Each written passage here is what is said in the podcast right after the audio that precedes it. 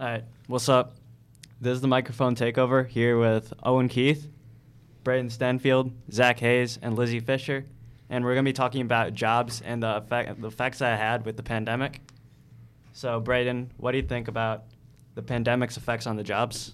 Yeah, it just felt like when the pandemic first got here, like, everybody just lost their job. Like, I think the unemployment rate was, like, six point something.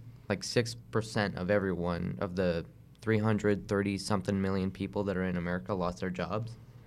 And I, if, I think it hit its peak in April, right? Yeah, I think so. So, also, though, because of everybody losing their job, like, every, like there was just nothing in stores. And like there was a severe need yeah. for more manpower at just about every job you can think of, and there was they were asking people to do more overtime due to not having enough staffing. Yeah, and there's like a chip shortage, and most jobs are just struggling with getting people. So most people like didn't want to go into work, especially with like COVID and stuff. So they were struggling getting people. Right. Um, when Brayden said something about the unemployment in April, I actually I was looking.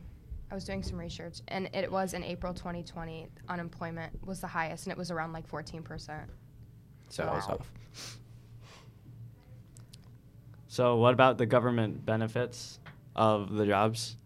Or we all saw the unemployment getting paid while not having a job. We saw it as it slowly grew in the very beginning and then sort of just stayed there. I think that helped everybody across the board. Yeah, although some people are... In some cases, people were just getting paid more from their government benefits, so they then if they went to work, so most people just, or some people, just didn't go to work because it just wasn't worth their time. Right, some people took a lot of advantage of the unemployment and stayed home for a while.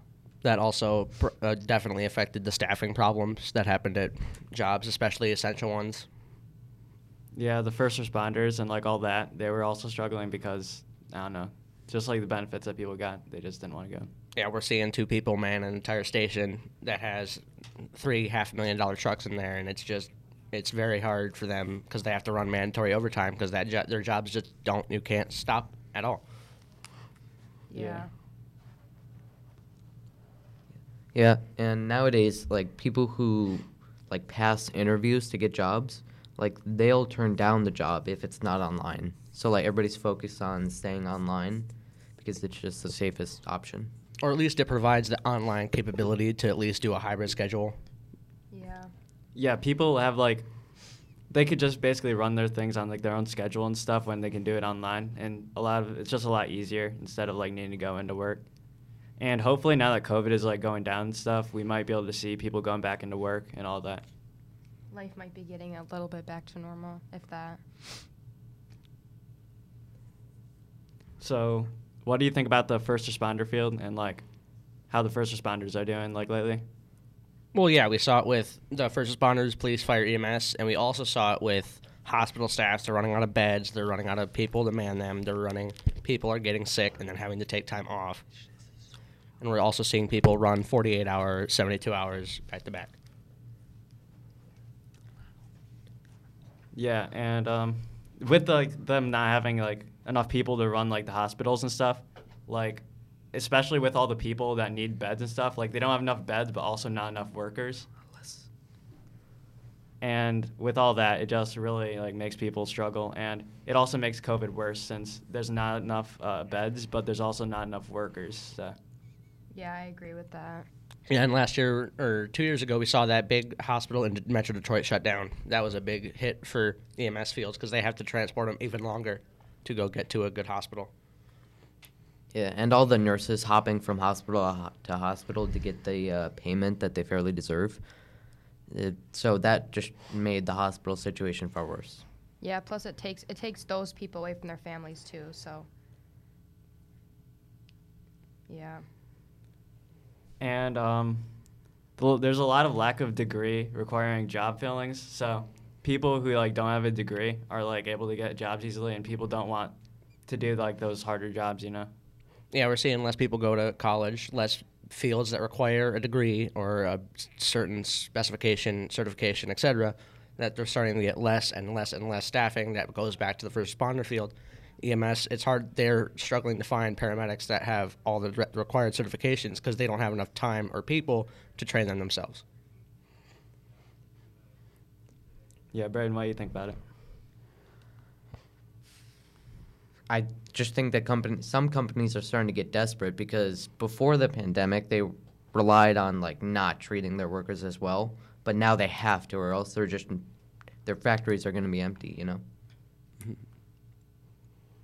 And we saw that especially with the automotive industry. We saw the chip shortage, obviously, that we came back in the beginning. We saw that come up right before, and then that just is completely shutting down. Like there are lots upon lots upon lots filled with vehicles from plants that just don't they don't have anywhere else to put them, and they're uh, they don't have enough. They don't have the chips to put in the vehicles. Like we saw the Chevy truck plant. There's trucks filled for miles that just don't have enough equipment to put in them. Yeah, and we see along with that, like, basically the lack of, like, all the workers and, like, supplies and stuff just causes, like, also the inflation, like, with a lot of things. Just, like, the chips and cars, just, like, the price of them going up, you know? Yeah, the used car market, again, it, that one's ridiculous. Everything's going higher and just higher, and nothing is reasonably priced right now compared to what we had before the pandemic. Yeah.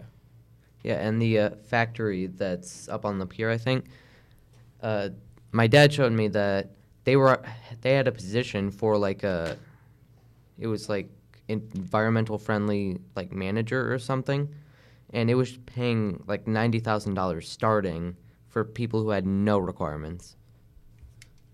Yeah, and that's also require it's requiring more well-trained staff. Again, it's a double negative. They're needing them to train the people that don't have any experience. So it's just back to back. Like there's there's very few people that can train, but they it's starting to roll back with the amount of people that they can get in brand new. We have been seeing with the increase of pay that like that also that the jobs are trying to like get workers back with the increase of like products, the cost of them. They're trying to also pay them more to like balance it out, so they can probably like afford things still. Right. And definitely now you're seeing less and less online coming back into. They're starting to, they're wanting their workers to get back onto a normal schedule. They're trying to get everybody back to normal as it was beforehand. That way then they can start going back up on the uphill. Yeah, they've been really trying to like, you know, get things back to normal. And now that COVID is going down, we may be able to just like see it actually get back to normal after for like a long time. It's been like two years since. Yeah, if you looked by the truck plant, a lot of them are gone, so I think everyone's starting to pick back up on, you know, all of that kind and of stuff. Especially like overseas, we saw the amount of boats, there were like fifty, sixty boats in a in a certain line ready to unload, when beforehand there was only like one or two. It was it was ridiculous.